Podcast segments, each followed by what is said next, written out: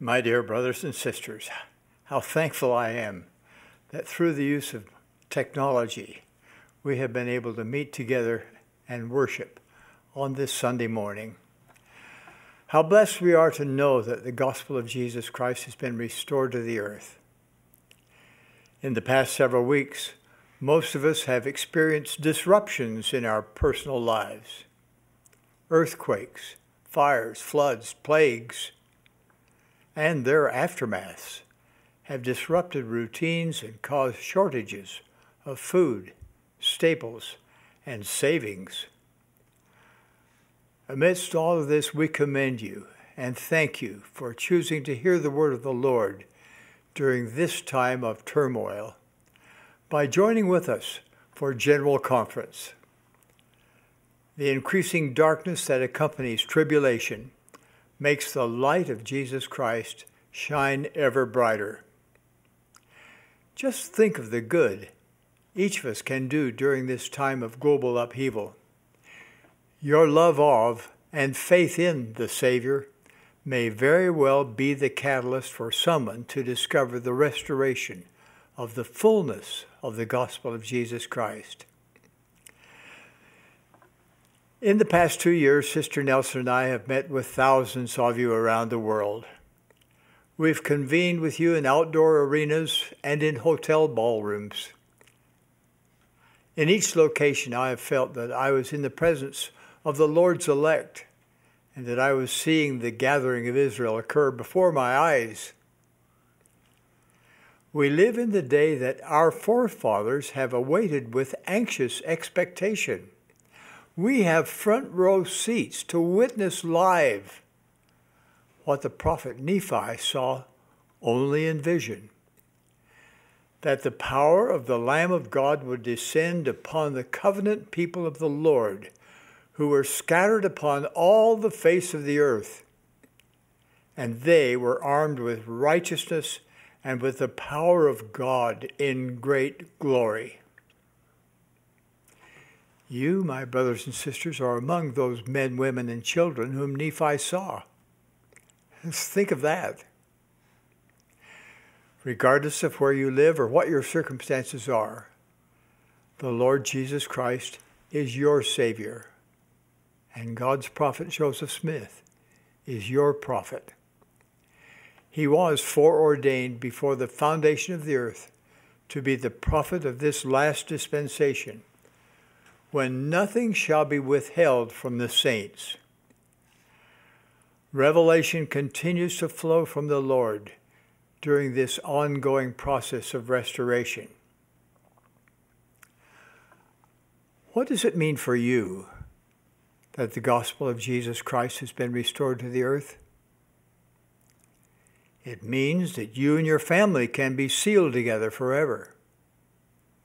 It means that because you have been baptized by one who has authority from Jesus Christ and have been confirmed a member of his church, you can enjoy the constant companionship of the Holy Ghost. He will guide and protect you. It means you'll never be left comfortless or without access to the power of God to help you. It means that priesthood power can bless you as you receive essential ordinances and make covenants with God and keep them what an anchor to our souls are these truths, especially during these times when the tempest is raging. The Book of Mormon chronicles the classic rise and fall of two major civilizations. Their history demonstrates how easy it is for a majority of the people to forget God, reject warnings of the Lord's prophets, and seek power, popularity, and pleasures of the flesh. Repeatedly, past prophets have declared great and marvelous things unto the people, which they did not believe. It's no different in our day. Through the years, great and marvelous things have been heard from dedicated pulpits across the earth. Yet most people do not embrace these truths, either because they do not know where to look for them, or because they are listening to those who do not have the whole truth, or because they have rejected truth in favor of worldly pursuits. The adversary is clever. For millennia, he has been making good look evil and evil look good. His messages tend to be loud, bold, and boastful. However, messages from our Heavenly Father are strikingly different. He communicates simply, quietly, and with such stunning plainness that we cannot misunderstand him. For example, whenever he has introduced his only begotten Son to mortals upon the earth, he has done so with remarkably few words. On the Mount of Transfiguration, to Peter, James, and John, God said, This is my beloved Son, hear him. His words to the Nephites in ancient Bountiful were, Behold my beloved Son, in whom I am well pleased, in whom I have glorified my name. Hear ye him. And to Joseph Smith, in that profound declaration that opened this dispensation, God simply said, This is my beloved Son. Hear him. Now, my dear brothers and sisters, consider the fact that in these three instances just mentioned, just before the Father introduced the Son, the people involved were in a state of fear and to some great degree, desperation. The apostles were afraid when they saw Jesus Christ encircled by a cloud on the Mount of Transfiguration. The Nephites were afraid because they had been through destruction and darkness for several days. Joseph Smith was in the grips of a force of darkness just before the heavens opened. Our Father knows that when we are surrounded by uncertainty and fear, what will help us the very most is to hear his Son. Because when we seek to hear, truly hear his Son, we will be guided to know what to do in any circumstance. The very first word in the Doctrine and Covenants is hearken. It means to listen with the intent to obey. To hearken means to hear him to hear what the Savior says and then to heed his counsel. In those two words, hear him, God gives us the pattern for success, happiness, and joy in this life. We are to hear the words of the Lord, hearken to them, and heed what he has told us. As disciples of Jesus Christ, our efforts to hear Him need to be ever more intentional. It takes conscious and consistent effort to fill our daily lives with His words, His teachings, His truths. We simply cannot rely upon information we bump into on social media. With billions of words online, and in a marketing saturated world constantly infiltrated by noisy, nefarious efforts of the adversary. Where can we go to hear him? We can go to the scriptures. They teach us about Jesus Christ and his gospel, the magnitude of his atonement, and our Father's great plan of happiness and redemption. Daily immersion in the Word of God is crucial for spiritual survival, especially in these days of increasing upheaval. As we feast on the words of Christ daily, the words of Christ will tell us how to respond to difficulties we never thought we would face. We can also hear him in the temple. The house of the Lord is a house of learning. There, the Lord teaches in his own way. There, each ordinance teaches about the Savior. There, we learn how to part the veil and communicate more clearly with heaven. There, we learn how to rebuke the adversary and draw upon the Lord's priesthood power to strengthen us and those we love. How eager each of us should be to seek refuge there. When these temporary COVID 19 restrictions are lifted, please schedule regular time to worship and serve in the temple. Every minute of that time will bless you and your family in ways nothing else can. Take time to ponder what you hear and feel when you are there. Ask the Lord to teach you how to open the heavens, to bless your life and the life of those you love and serve. While worshiping in the temple is presently not possible, I invite you to increase your participation in family history, including family history research and indexing. I promise that as you increase your time in temple and family history work, you will increase and improve your ability to hear Him. We also hear Him more clearly as we refine our ability to recognize the whisperings of the Holy Ghost. It has never been more imperative to know how the Spirit speaks to you than right now.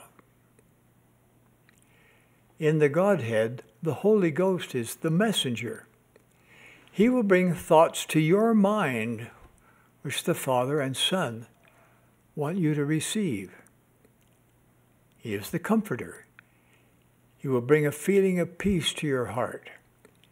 He testifies of truth and will confirm what is true as you hear and read the word of the Lord. I renew my plea for you to do whatever it takes to increase your spiritual capacity to receive personal revelation. Doing so will help you to know how to move ahead with your life, what to do during times of crisis, and how to discern and avoid the temptations and the deceptions of the adversary. And finally, we hear him as we heed the words of prophets, seers, and revelators. Ordained apostles of Jesus Christ always testify of him. They point the way as we make our way through the heart wrenching maze of our mortal experiences. What will happen as you more intentionally hear, hearken, and heed what the Savior has said and what he is saying now through his prophets? I promise you that you will be blessed with additional power to deal with temptation, struggles, and weakness. I promise miracles in your marriage, family relationships, and daily work. And I promise that your capacity to feel joy will increase, even if turbulence increases in your life. This April 2020 General Conference is our time to commemorate an event that changed the world. As we anticipated this 200th anniversary of Joseph Smith's first vision, the First Presidency and Council of the Twelve Apostles wondered what we might do to commemorate appropriately this singular event. That theophany in- initiated the restoration of the fullness of the gospel of Jesus Christ and ushered in the dispensation of the fullness of times. We wondered if a monument should be erected But as we considered the unique historic and international impact of that first vision, we felt impressed to create a monument, not of granite or stone, but of words, words of solemn and sacred proclamation, written not to be carved in tables of stone, but rather to be etched in the fleshy tables of our hearts. Since the church was organized, only five proclamations have been issued, with the last being the family, a proclamation to the world, presented by President Gordon B. Hinckley in 1995. Now, as we contemplate this significant time in the history of the world and the Lord's charge to gather scattered Israel in preparation for the second coming of Jesus Christ. We, the First Presidency and Council of the Twelve Apostles, issue the following proclamation. Its title is The Restoration of the Fullness of the Gospel of Jesus Christ, a bicentennial proclamation to the world. It is authored by the First Presidency and the Council of the Twelve Apostles of the Church of Jesus Christ of Latter day Saints. It is dated April 2020.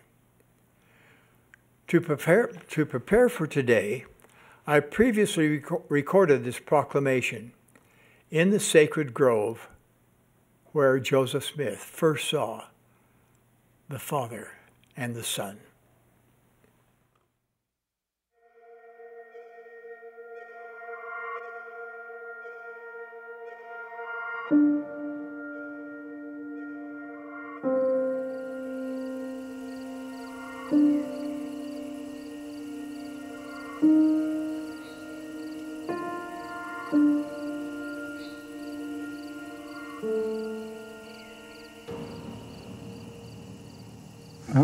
Solemnly proclaim that God loves his children in every nation of the world.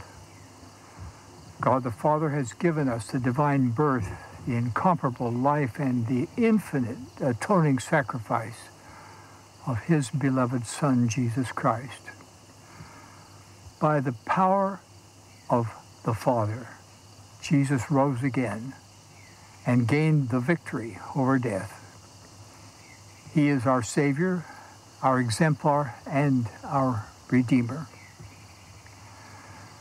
200 years ago, on a beautiful spring morning in 1820, young Joseph Smith, seeking to know which church to join, went into the woods to pray near his home in upstate New York, USA. He had questions regarding the salvation of his soul and trusted that God would direct him. In humility, we declare that in answer to his prayer, God the Father and his Son Jesus Christ appeared to Joseph and inaugurated the restitution of all things as foretold in the Bible. In this vision, he learned that following the death of the original apostles, Christ's New Testament church was lost from the earth. Joseph would be instrumental in its return. We affirm that under the direction of the Father and the Son, heavenly messengers came to instruct Joseph and reestablish the church of Jesus Christ. The resurrected John the Baptist restored the authority to baptize by immersion for the remission of sins. Three of the original 12 apostles, Peter, James, and John, restored the apostleship and keys of priesthood authority. Others came as well, including Elijah, who restored the authority to join families together forever in eternal relationships that transcend death. We further witness that Joseph Smith was given the gift and power of God to translate an ancient record, the Book of Mormon, another testament of Jesus Christ. Pages of this sacred text include an account of the personal ministry of Jesus Christ among people in the Western Hemisphere soon after his resurrection. It teaches of life's purpose and explains the doctrine of Christ, which is central to that purpose. As a companion scripture to the Bible, the Book of Mormon testifies that all human beings are sons and daughters of a loving Father in heaven, that He has a divine plan for our lives, and that His Son Jesus Christ speaks today as well as in days of old. We declare that the Church of Jesus Christ of Latter day Saints, organized on April 6, 1830, is Christ's New Testament church restored. This church is anchored in the perfect life of its chief cornerstone, Jesus Christ, and in his infinite atonement and literal resurrection. Jesus Christ has once again called apostles and has given them priesthood authority.